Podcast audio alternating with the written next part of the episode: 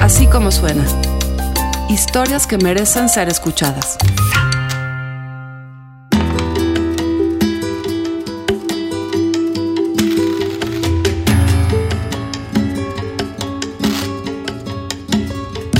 El 22 de diciembre de 1997, 45 indígenas totziles fueron asesinados en Acteal, localidad de Chenaló, municipio ubicado en Chiapas.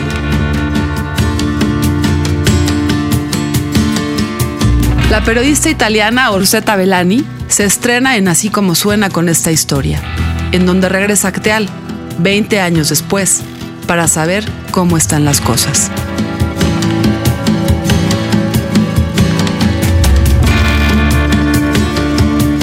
Con mis hijos me gusta, lo que me gusta hacer es este, convivir mucho con ellos, jugar con ellos, este, pero tratar de, de enseñarles que no hay diferencia entre una mujer y un hombre, que ambos somos lo mismo, que podemos trabajar en lo mismo y tenemos la, la misma capacidad que ellos. Entonces les he impulsado como que a, a no sentirse superiores por ser niños. A Guadalupe Vázquez Luna la conocí en casa de unos amigos, donde los adultos charlamos mientras que los niños juegan.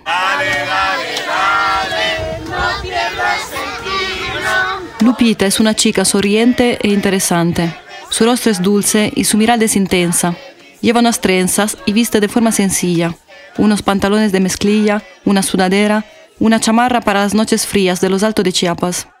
Pero en los eventos públicos, Lupita sale muy elegante. Se pone el traje típico de las indígenas de Chenaló y amarra en sus trenzas unos listones colorados. ¡Viva se los llevaron! ¡Viva más queremos! ¡Viva Chiapas! ¡Viva! ¡Viva los pueblos organizados! ¡Viva! Lupita llevaba su enagua de lana, su huipil y su mochival, una capita blanca con bordados, cuando fue nombrada como representante para los pueblos tzotziles en el Consejo Indígena de Gobierno, la iniciativa impulsada por el Congreso Nacional Indígena y que tiene a Marichuy como vocera. Lupita fue la primera mujer en recibir el bastón de mando de su organización, la Sociedad Civil Las Abejas de Ateal.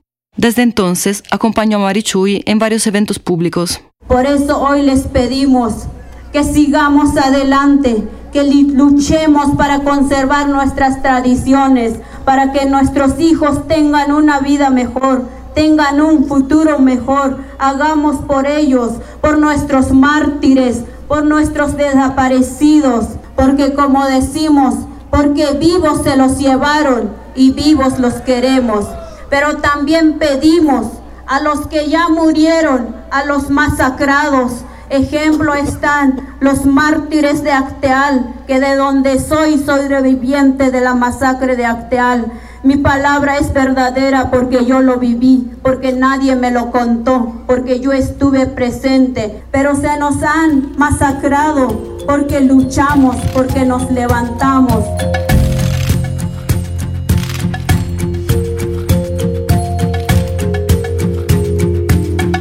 Tenía siete años en 1994, cuando el EZLN se levantó en armas.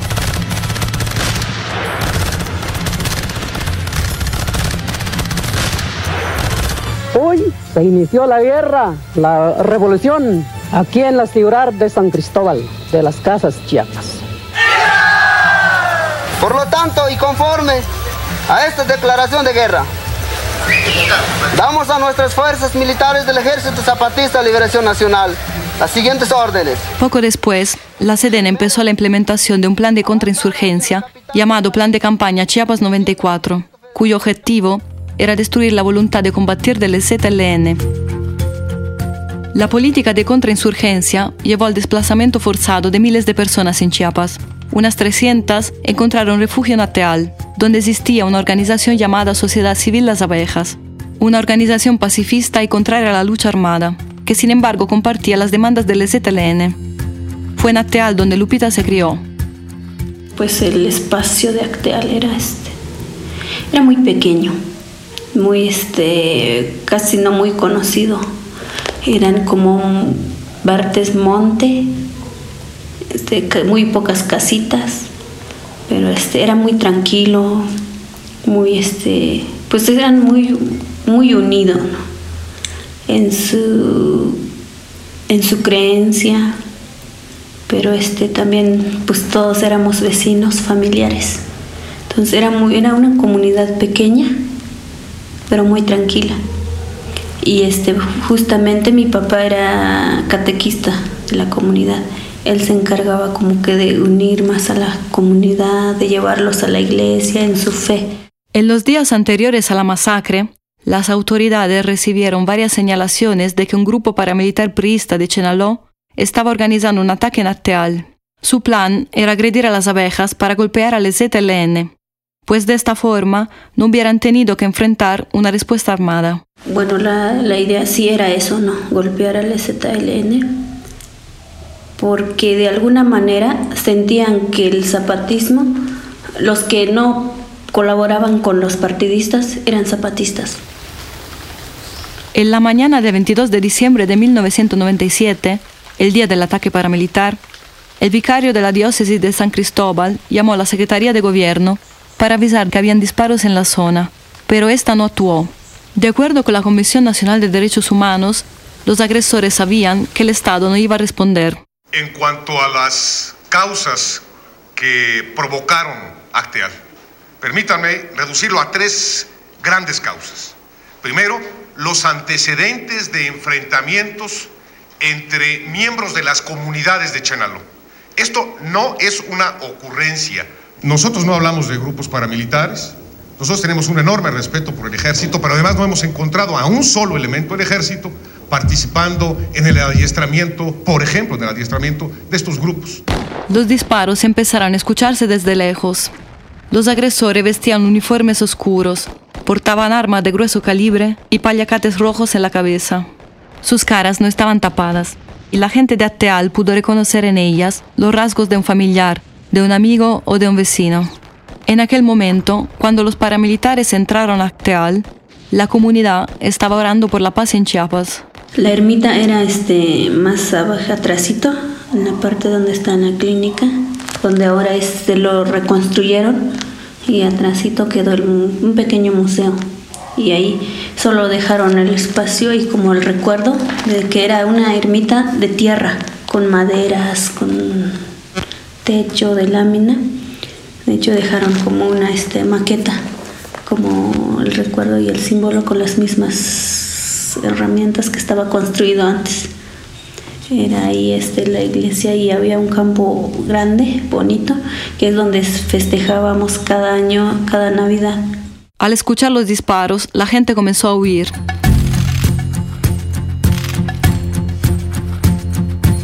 Algunos hacia la escuela, algunos hacia el arroyo otros se escondieron en la maleza.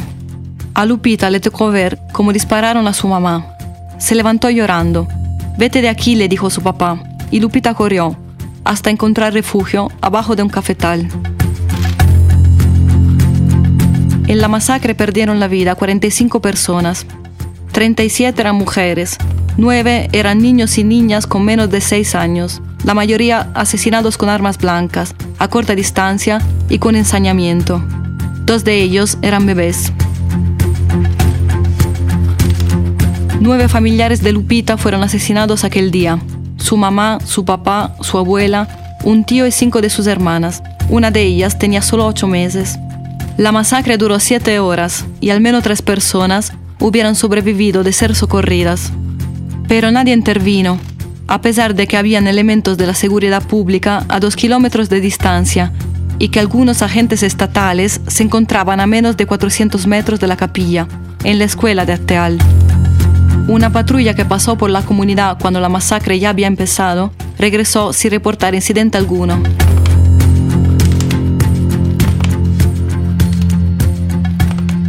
Si los tres niveles de gobierno sabían lo que iba a suceder, sabían lo que iba a pasar, ellos dieron el tiempo suficiente para destrozar los cuerpos, para disfrutar cada uno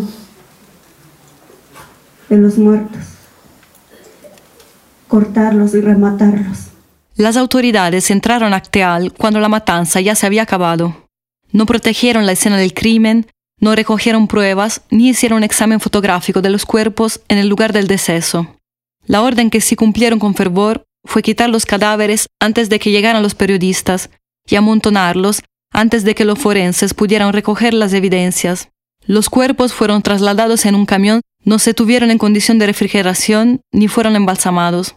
Cuando se devolvieron a los familiares, estaban en estado de descomposición.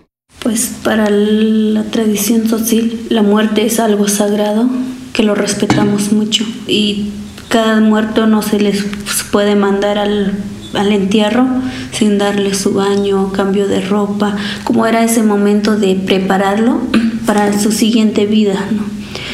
Mandarlo presentable y todo eso arreglado. Y esa es una tradición que, que ha seguido desde años.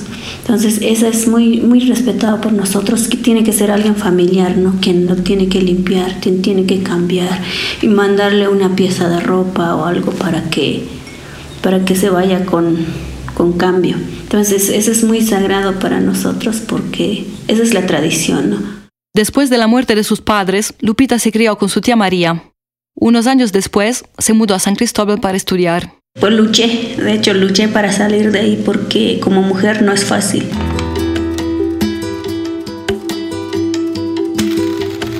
A mí me decían, no, pues, bueno, típico de las comunidades es que te dicen, si, sale, si sales de la comunidad siendo tú una mujer, no sales para progresar vas, sino vas buscando marido, ¿no? Y siempre me he identificado como muy rebelde de mi familia y de mi comunidad, ¿no? Entonces yo les dije, pues voy a ir a estudiar, yo quiero estudiar.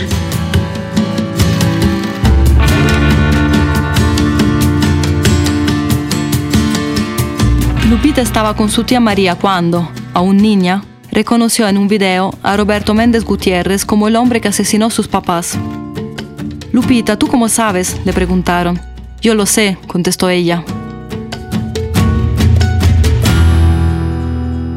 Los sobrevivientes sintieron que la falta de justicia invisibilizó su palabra y su testimonio, canceló su experiencia, desconoció su dolor. Las armas que se utilizaron en la masacre nunca han sido decomisadas y los grupos armados ya se reactivaron en la zona. Mi nombre es Rubén Moreno, estoy colaborando en el Fraiba. De las de las 87 personas que el Estado mexicano este, eh, detuvo como probables responsables, ¿verdad? Eh, algunas personas fueron liberadas y la mayoría de ellos fueron este, procesadas, ¿verdad? La gran mayoría de ellos ahora está libre, ¿verdad? Porque fueron este, eh, liberados por faltas al debido proceso. Ante eso, en el 2005, ¿verdad? el FRAIBA decidió acudir a la Comisión Interamericana eh, demandando al Estado mexicano su responsabilidad por la masacre de Acteal.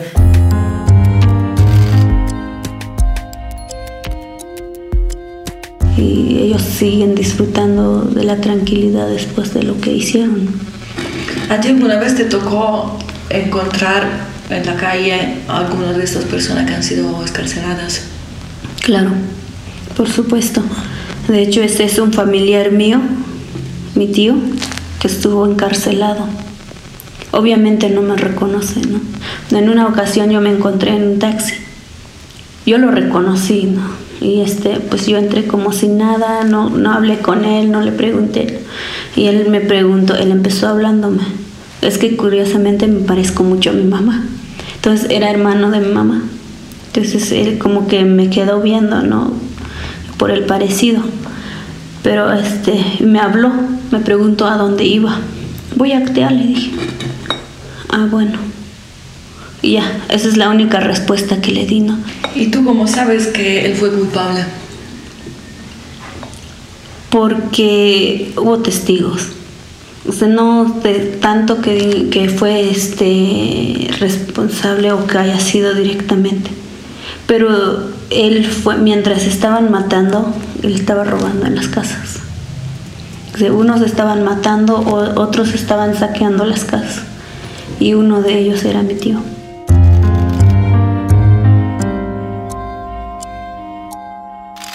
Desde el 22 de diciembre de 1997, Cada mes las abejas organizan una conmemoración de la masacre. Lo de las abejas es un proceso continuo de construcción de la memoria, para no olvidar, para que no se repita, para construir cohesión y resistencia. Y nadie, nadie se esperaba la maravillosa resurrección de nuestros hermanos de Acteal. Y resurrección en una nueva lucha por la vida. Nadie se imaginaba que Acteal se iba a convertir en un santuario de peregrinación. Nadie se imaginaba que Acteal se convertiría en una fuente de esperanza, en una fuente de vida. El lugar de la masacre ha sido convertido en un espacio de memoria y de lucha.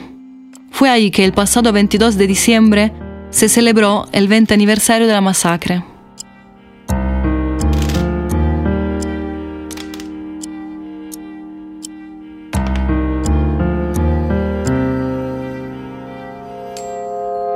Así como suena, es una producción de puro contenido.